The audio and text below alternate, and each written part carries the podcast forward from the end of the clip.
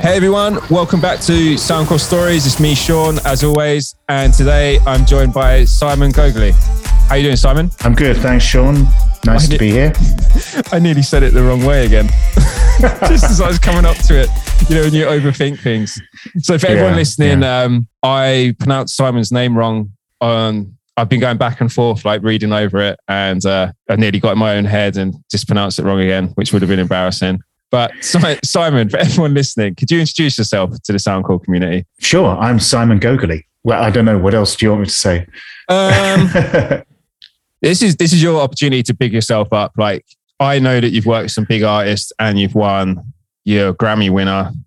How many Grammys is it? Is it is it just the one? just, just the mere one. Yes, I'm afraid. I say just the Uh. one, like it's nothing. Like like I'm sitting here with Grammys, but um, yeah, just brief intro. How Yeah, um, actually, I, d- I was kind of hoping I could have got two, but um, I've, I've been nominated twice, but both in the same year, which I thought was kind of extremely bad luck, really. Um, not to say that I would have won two years in a row, but it just happened that way. Um, so yeah, that was um, that was for mixed work that I did for U2 and also for um, Gwen Stefani um, uh, albums that came out pretty close to each other. Um, Gwen's first solo album, I'd, I'd already worked with her um, with No Doubt. So I did quite a bit of engineering on uh, a No Doubt album called Rock Steady. nice. Um, but yeah, I've been I've been a studio engineer, and then later on more of a mixer and a producer.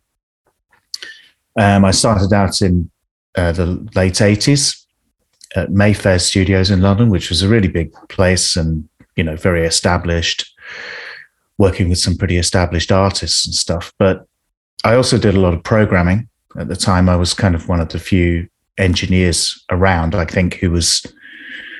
Uh, I'd bought myself an Atari and a Akai sampler Wow. from proceeds from some touring that I'd done.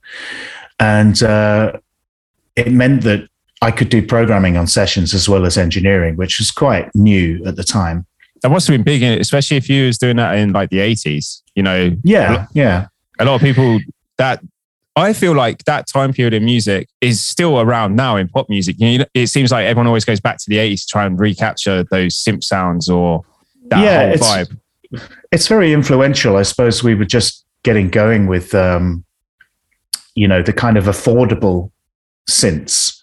I mean, synths had been around for quite a while, but they'd always been so expensive and so complicated that I think most people we we used to hire people in on sessions specifically to do, and we'd have to record everything onto tape because then they'd take all their equipment away. Uh, so it was good to get to the point where we could do, you know, I could do some sort of in-house programming, and I had my sampler there. I- became pretty popular on a lot of sessions, particularly with newer artists who were using things like drum loops, um, you know, sampling things and moving them around. This was all fairly new technology at the time. Um, Must have given you the edge, you know, like over if you, if I can imagine if you was an artist, maybe, maybe like an artist that didn't have a budget to, like you said, bring someone in to do the programming. It must have given you an edge and be like, hey, let's, let's go with Simon because we could get him to engineer it or mix it, but also program. Yeah, yeah, absolutely. And um, you know, I, I found myself in quite big demand, even though I was still an in-house engineer. And uh, while I was still in-house at Mayfair, I had my first hit, which was a track called "All Together Now" by The Farm, which is still gets a lot of play. I still Yeah. get the occasional, Still occasional pretty big little bits of little bits of royalties and stuff from that. And that was a case in point because I was I, I kind of stepped in. Uh, the other engineer who was on the session had to had to go away. I was called in for the weekend when they were mixing the track. They wanted to do some overdubs, so I had to do some recording as well. And also, they wanted things sampling and looping and stuff. And so I brought in my my equipment, and I could do all of those jobs. So um, I ended up mixing the track and doing drum programming on it and things like that. So it was a really great experience for me, and it was a big hit. So I just kind of that was quite early on in my career, and I thought, oh, this this isn't that hard. Were you nervous? Because did that come? Because oh yeah, you'd, you'd obviously yeah. been like working working in the studio and stuff and like building up, but you know, it must have was it tough? Go kind of be where you're a little bit like, right, I know what to do, but can I do it? And this is like, if I mess this up, is this gonna set me back quite a bit? Or on the flip side, where you're more like, wow, I could nail this, and then this is like my foot's fully in the door. Yeah, I think I had been. I'd already been working there for a couple of years at that point. So I, and I'd been in some fairly high pressure uh, sessions with probably much more established artists, people like uh, Tina Turner, Bee Gees, Oh wow! um, George Michael, and um, as an assistant engineer. But I, it, I, it meant that I felt that I, think I was quite comfortable by then, and the farm was still pretty new. They just had one uh, one single uh, before that one that I was working on, so I felt like I wasn't quite under so much pressure, and it was a it was a smaller session. Um, but because they just had a hit with their first single, we kind of I was kind of pretty excited about it because I thought, well, you know, if this is really good, then it could go somewhere. And it was a very, uh, very catchy track, and it was produced by uh, Suggs from Madness, Oh really?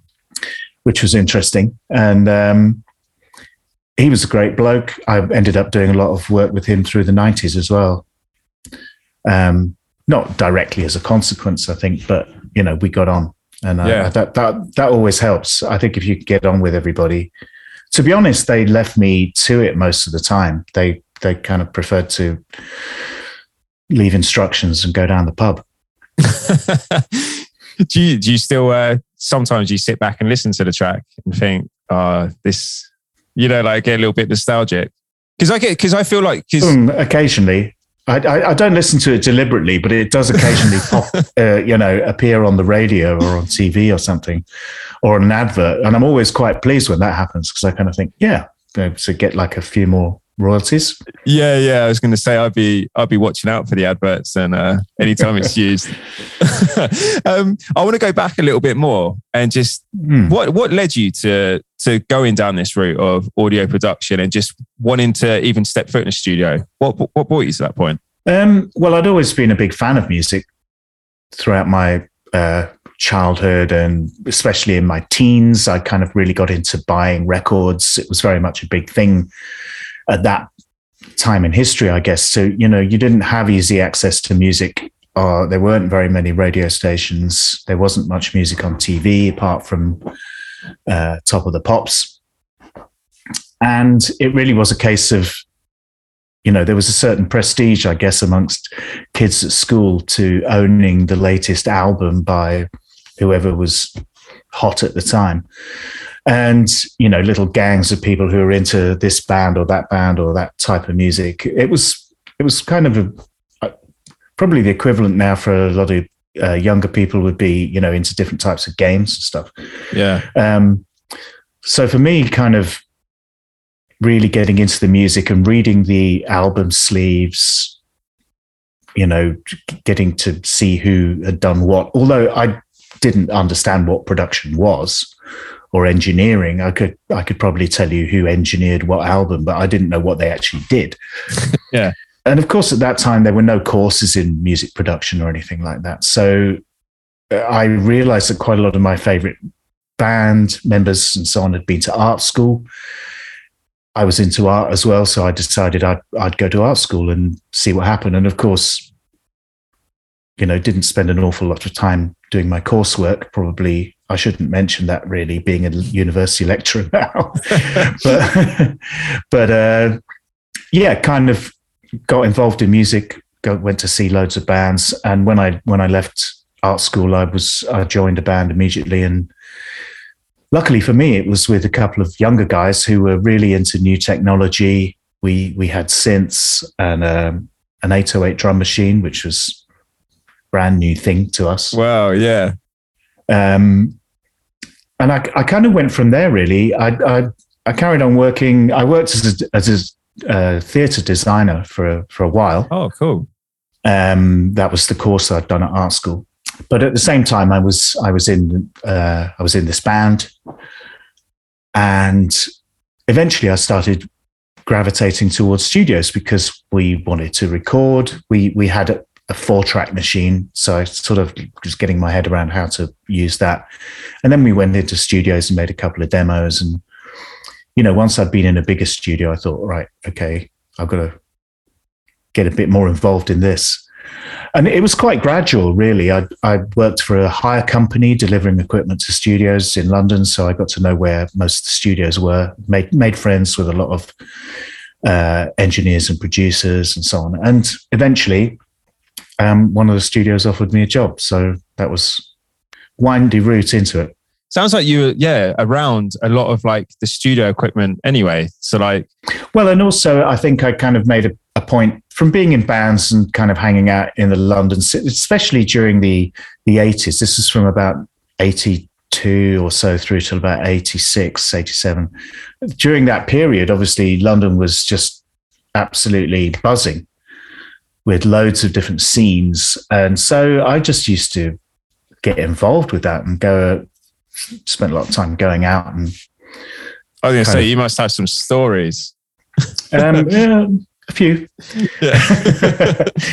um, but yeah, a lot of it was kind of just just being kind of involved and being around a scene and seeing what was going on and, and getting ideas. I'd got friends who were in other bands, of course, and one or two of them were um, were became successful or had at least had record deals. So I would go and maybe hang out with them at the studio and just yeah. kind of see what was going on.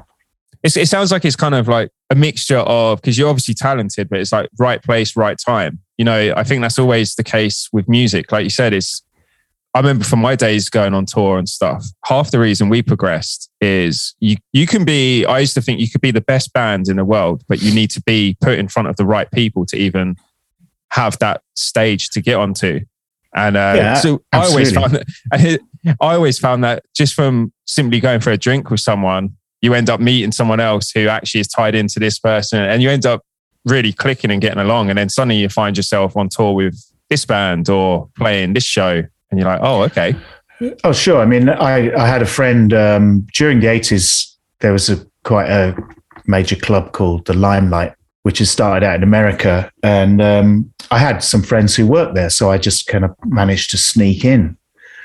And uh, I could sneak into the VIP room. And then there were there were all these kind of, you know, 80s pop stars there.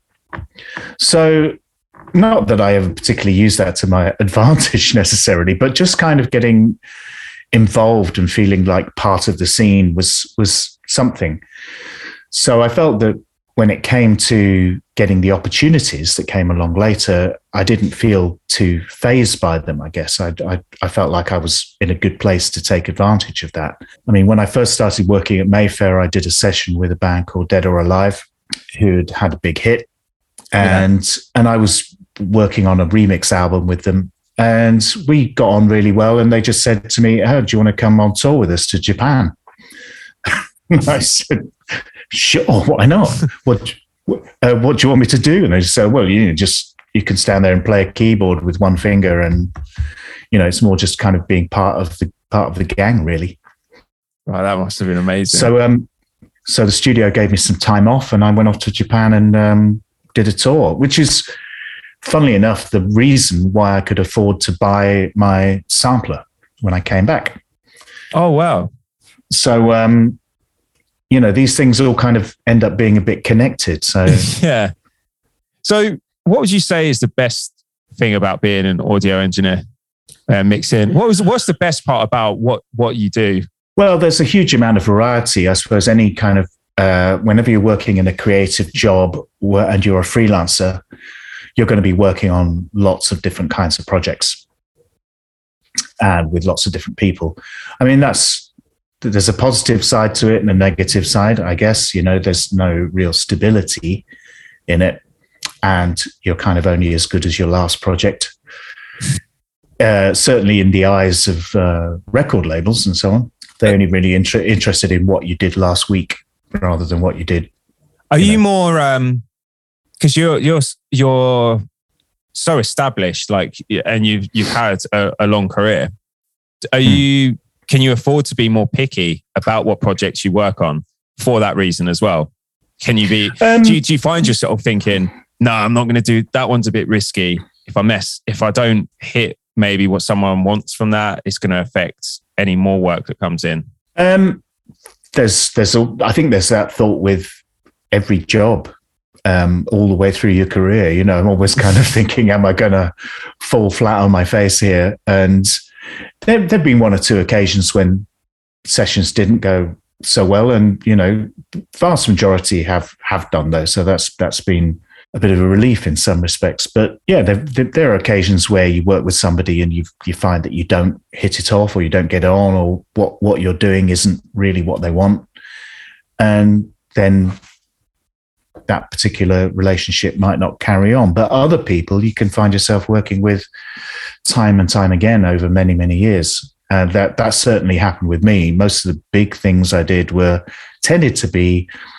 through kind of more long established relationships with particular artists or producers. What um what made you want to um, go freelance and set up your own um, set up your own studio? Um, well, I I went freelance uh, a long time before I had my own studio. But I went freelance in the early '90s, and you know I'd had a couple of hits, and I'd had I was working with a few producers at the studio who were saying to me, you know, they'd like me to come and work with them in other studios, and I was like, well, I I work here. So, oh, you, were tied. You were tied in with. with yeah, yeah, yeah. Okay, yeah, yeah. You start. I was an in-house engineer at Mayfair, and I think quite a lot of studios since then have become a bit more progressive and I know that they allow their engineers to go and work elsewhere, but they they sort of manage them. But that was more of a later development. So, in order for me to go and work in other places and go and travel around and do stuff, I, I had to go freelance basically.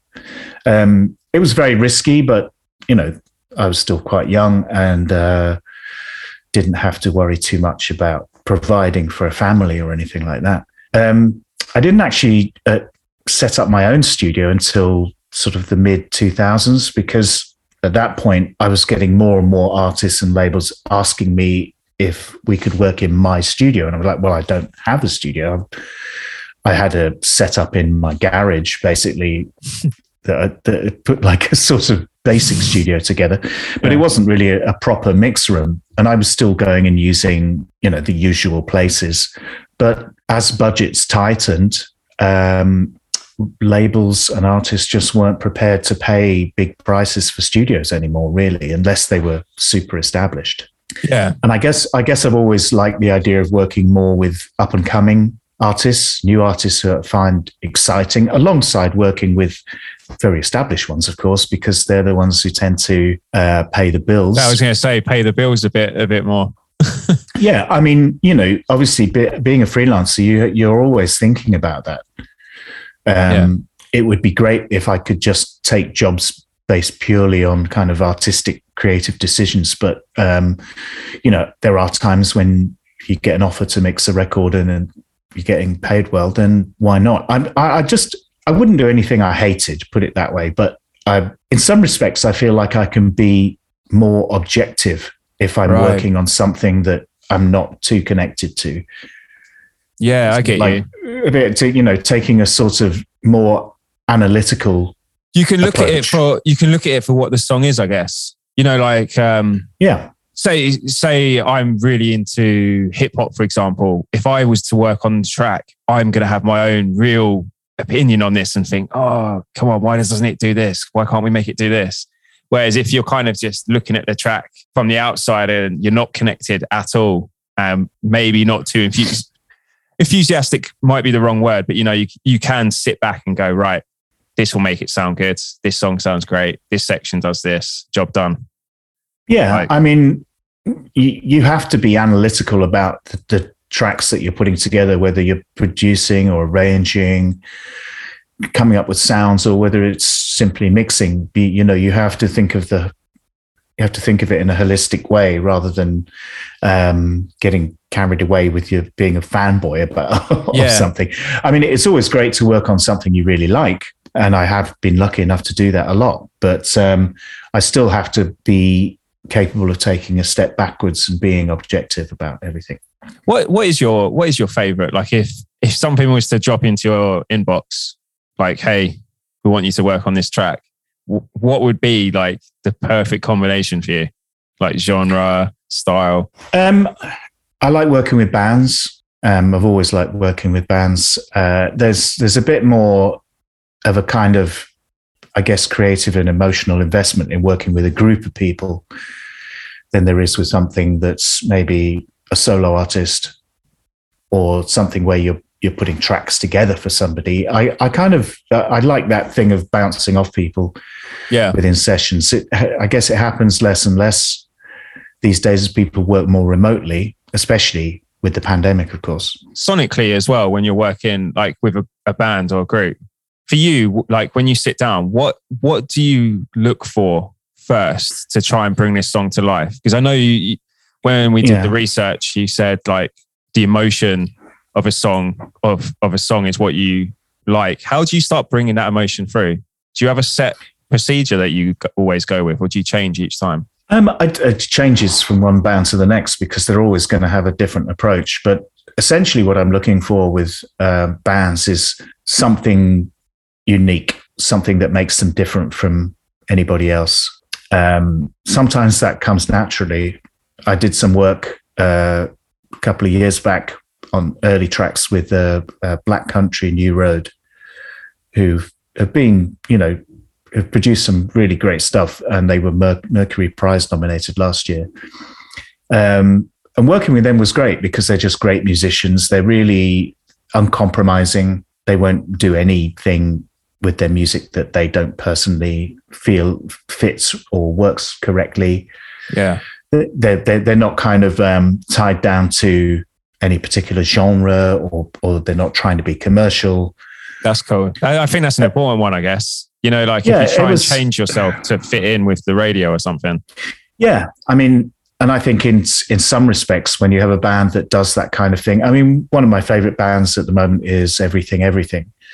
Um, I find it hard to keep up with their releases because they just do so much stuff, but uh, I generally really like what they do. I've kind of been following them since before their first album came out, and I'd love to work with them. But on the other hand, I'm almost like I'm glad I I don't because I can just enjoy the records. uh, I can just enjoy the tracks when they come out without having heard them a thousand times. Um, I like electronic music. I've always liked electronic music since um, you know the, I first heard stuff in the seventies like Kraftwerk and so on, but also having been in electronic bands. Um, and I've done a lot of work over the years with uh, Underworld, who are a very established uh, techno electronic act. Yeah. Did I did I read this properly? And you worked on the Olympics as well. You Yeah. you done some work on the Olympics, right? What was that like? It was big. It was very big. that's, a, that's an understatement. That one. a massive Was it- understatement. Yeah. Um, what was the yeah? What was something like that? What's the pressure? Must have been insane, but then super rewarding Yeah. watching it all come together because that was a big big ceremony. Yeah, I mean, I often find sometimes my job is um, almost helping to alleviate pressure for other people. Sometimes, um, in that particular situation, I was doing that with Underworld, uh, and Rick from Underworld was the musical director of the opening ceremony. So he was under enormous pressure. Yeah, and so I felt that whenever I was working on it with him, it, the, the the the smoother that I could make the process, and the more help that I could give him, the better. And we've always had that kind of relationship on projects that we've done. We've also worked on uh, the, the opening ceremony was directed by Danny Boyle, and um, Underworld have had a long-standing relationship with him. So I've subsequently worked on other Danny projects, mainly films. Oh, wicked. What's it like on for film stuff? Is that one of my questions? I actually It's- really enjoy it. Really, yeah. Yeah, I was. I wanted to ask you, how do you keep?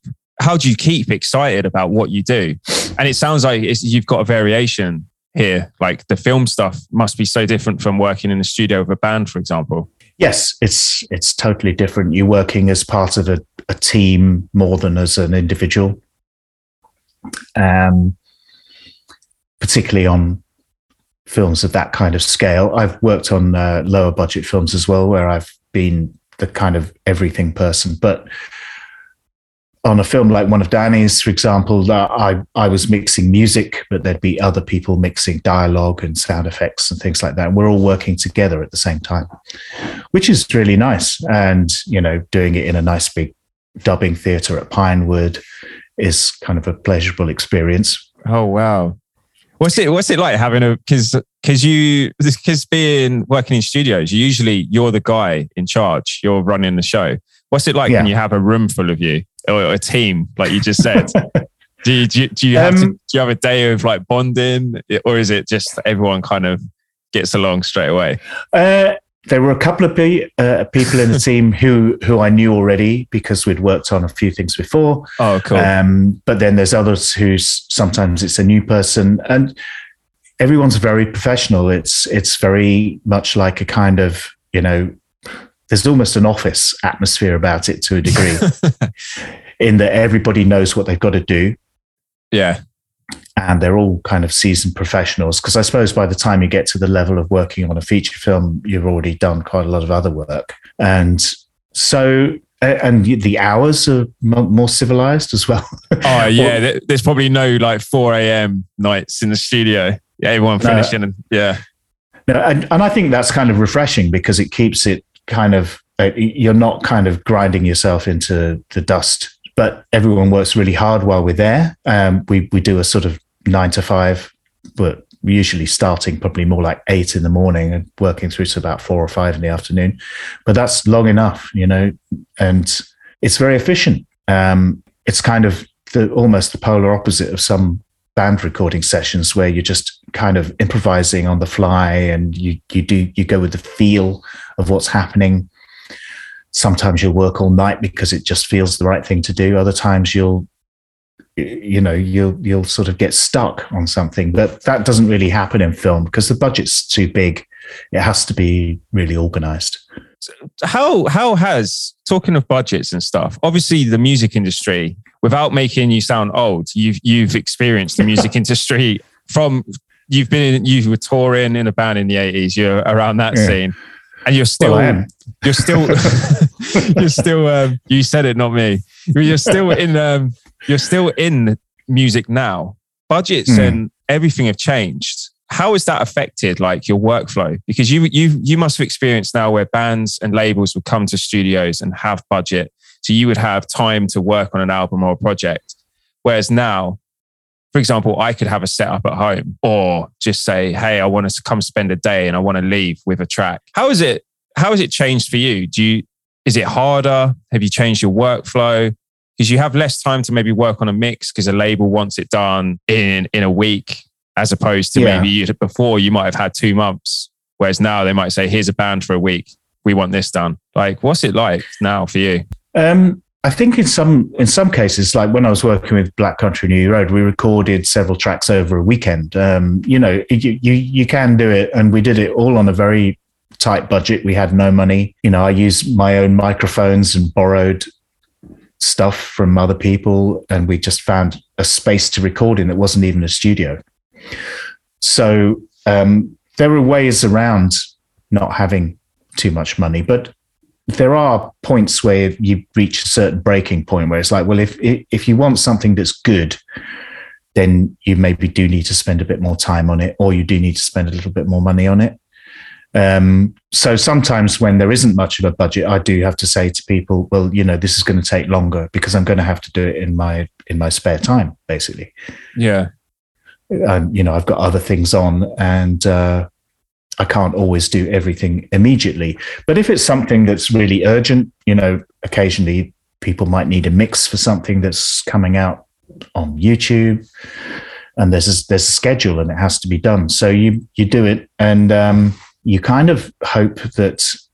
I mean, it it's something that young engineers and producers are faced with all the time, where you do something kind of on the hope that it's going to be something special, and that'll lead to to further work and kind of bigger budgets and that sort of stuff.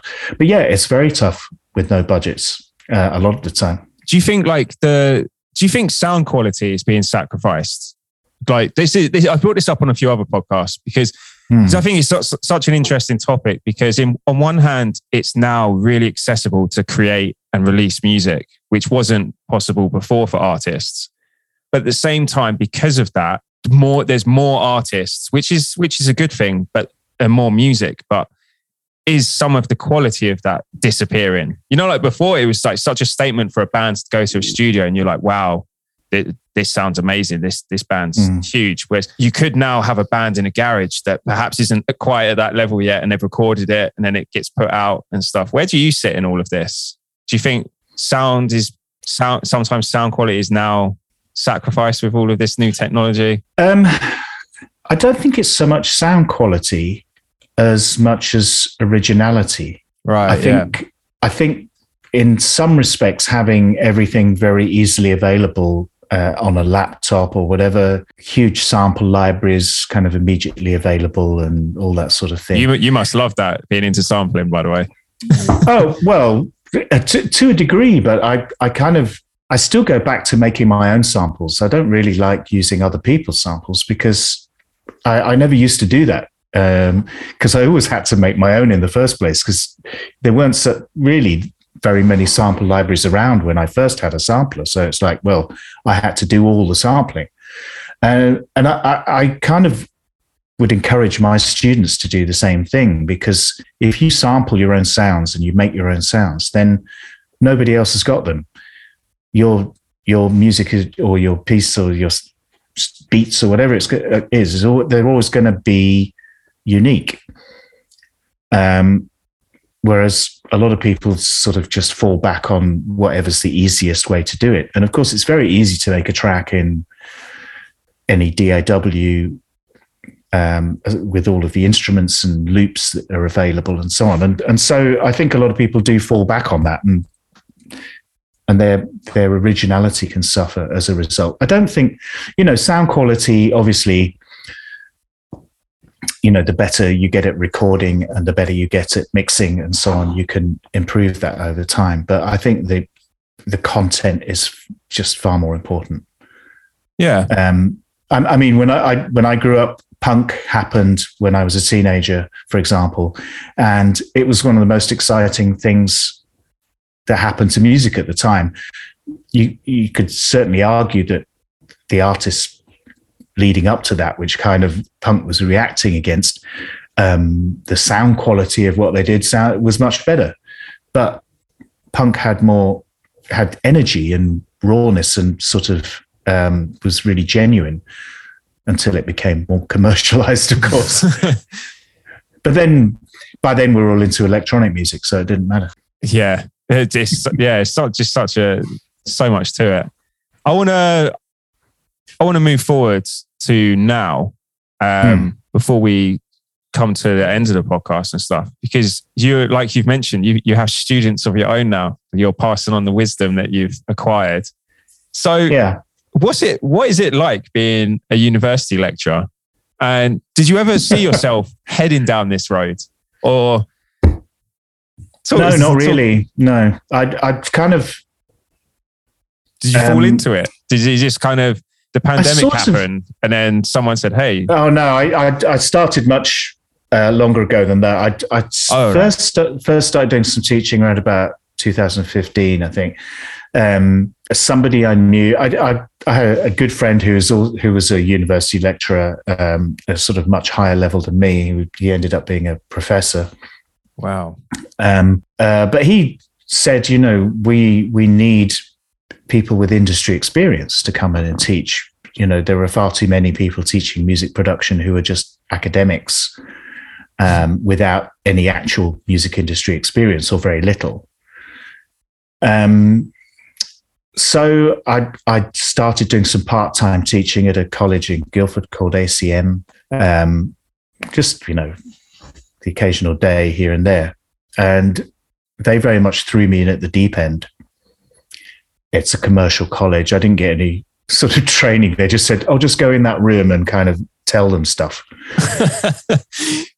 so I kind of learnt a bit on the job, but then uh, I, I sort of felt that I needed to, well, apart from the fact that Guildford's a really long way from where I live, I, I felt that I needed to kind of get involved in more sort of structured way and learn and, and actually learn how to teach properly because I, I felt like I didn't really know quite what I was doing. So were I, you not were you not making lesson plans? You just kind of rocking up and Oh no, I was. I was making. Uh, I was making lesson plans, and I was putting together slides that were sort of, you know, way over the top, probably oh, because I yeah. because I because I felt like I had to have the whole thing scripted out because I didn't really, I wasn't so confident in just standing up and talking in front of people. I'd always been the person on the other side of the glass and not, you know, not really the performer. Yeah. So, and it is a bit like giving a performance um, to a degree because you, you've got to keep people engaged. You know, you've got to keep them interested. It mustn't get boring. So I felt like I needed to learn how to do it properly. And so I, I applied for a job at, I was at Anglia Ruskin University in Cambridge for a while, um, part time, but they um, enabled me to do a teaching, uh, teaching qualification. Oh, nice. So, so I've done that. And it's kind of, pretty much expected that as a university lecturer you'll have disqualification. It's um, fairly standard. Um, so I did that, and then I, all the way through this period, I was working a bit uh, part time at Westminster University as well, which is where my friend worked. So I got a an in there, and eventually um, a full time position came up at Westminster and uh, so I interviewed for that and got that um, a couple of years back, and so I've been there since. Um, I mean, obviously, it takes up a lot of time, but it's good because it's kind of it's a steady job, which is probably one of the first steady jobs I've ever had. Right. But but it means that I can still uh, because I'm teaching music production. They're very much uh, you know keen and happy for me to do my own projects as well because they feed off each other, and it it's meant that I can stay up to date with uh, developments in technology and software and so on. I'm I'm doing quite a lot of work on uh, researching spatial audio and yeah, immersive, that's, that's immersive really, audio, that sort of thing. Really big right now, isn't it? Yeah, and because it's a, a Westminster School of Arts, basically has lots of other departments to it. it has film, broadcasting, uh, computer games. You know, all of these things need audio. So I'm getting involved in collaborative projects with those areas as well. So if anything, my my sort of understanding of audio has really expanded over the, over the last few years yeah. due to, teach, due to teaching, really, which uh, for me, it was always much more of an instinctive thing before that. But now I've kind of really thought an awful lot more about, you know, what's involved and the, the actual kind of science behind it and techniques, obviously, because I have to explain them to people and I've got to kind of demonstrate them. Yeah, because I had a couple of questions. Where I was first of all, I was I was wondering like are you picking up any new tips and tricks from your students or areas that you haven't looked at previously? But you've just you just completely answered it because you're in an, in that environment. You are naturally now gaining this new knowledge. But then secondly well, and, and uh, and yeah i'm keeping up to date with kind of trends in in different genres and stuff like that. I mean i know a lot about trap now, which I, because so many of my students are into making that kind of music. And, you know, so I, I need to understand what they're doing um, to be able to give them advice. I mean, I could, there are certain aspects of production and mixing that are kind of pretty much universal, I think, like um, structuring arrangements and building uh, building feels throughout a track, you know, transitions between different sections and things like that. I think it's that's the same across all genres, really. So, which is good because I, I can give them the experience of having done that across lots of genres into yeah. whatever they're whatever they're doing. And I encourage them to try other things and be as individual as they can. The whole thing about making your own sounds and making your own samples, for example. Yeah. And like you're the perfect example of someone that you had one of the original samplers So, so Hmm. going back to what you said about trap, people wanting to make beats, that it's kind of like you can take on first look, they might think, oh, what's what's this lecturer talking about? Okay, we get it. He he he did this back back then. You can actually be like, well, no, this is the whole music that you're listening to now, and that is on Spotify. This is how you do it. This is the actual. So I think that's that's really cool. Is there anything like in particular you notice that um, people really want to learn from you that's different to when you started out? You know, uh, like your fresh students coming in and they're really like, oh, we want to learn to do this. How do you do this? How do you do this? Whereas when you first went in the studio, you were more like, how do I do this? I really want to learn this. Like, what is the thing that everyone gravitates to that's different? I think um, most of my newer students, when they first come to uh, the course, especially undergraduate students, not so much master students, uh, they tend to be more uh, mature people from maybe different areas. Uh, and they have very different skill sets. We've we've got a really diverse collection of people on who do masters, but uh, the undergraduate students, um, a lot of them are kind of pretty much straight out of school, and they're what I what we'd call bedroom producers, I suppose. And a lot of them haven't really recorded much at all. They might have recorded a few bits of vocal, but even some of them haven't recorded vocals. They just they, they just want to make you know beats is their thing. So um, they they kind of sort of experience a bit of a mixture of wanting to explore and record new things, but also being a bit scared of it because they've never really even kind of worked out what a microphone is a lot of the time. Yeah. And th- there's nothing wrong with that. That's just a kind of way that that they've come through because they're the generation that you know started out on a computer whereas it's like my generation that ended up on a computer you know my generation would start up start off by picking up a guitar or um, hitting something with a stick Yeah. and pointing and pointing a microphone at it because it's the only way you could record it onto like cassette tape or something. So you'd learn all those kind of very low tech technologies, whereas these guys are kind of coming at it completely the other way around. They they're starting off with the high tech stuff and then having to almost kind of go backwards to yeah, kind of work backwards to get the fundamentals of like. I guess Yeah. because I guess because you now you get a lot, especially because everything you can do on a laptop. You know, so where you've you, you've progressed using analog gear, I could now Hmm. go on a laptop and there's something that replicates that, like a reverb or a delay. Whereas you will probably know how to do that using an actual machine that you're touching and fiddling knobs. Well, So- that, that's that's one of the things that I think is important for them to learn because it's like, well, yeah, th- there's no reason why you shouldn't use the plug-in version of something, but it's important to understand how the real thing works and how to use it, how to create your own. For example, we- I I do stuff about creating your own reverbs and about acoustics and psychoacoustics, how these things work. You know, how do we perceive sound? there's a lot of um, theory in it as well as just practical studio work.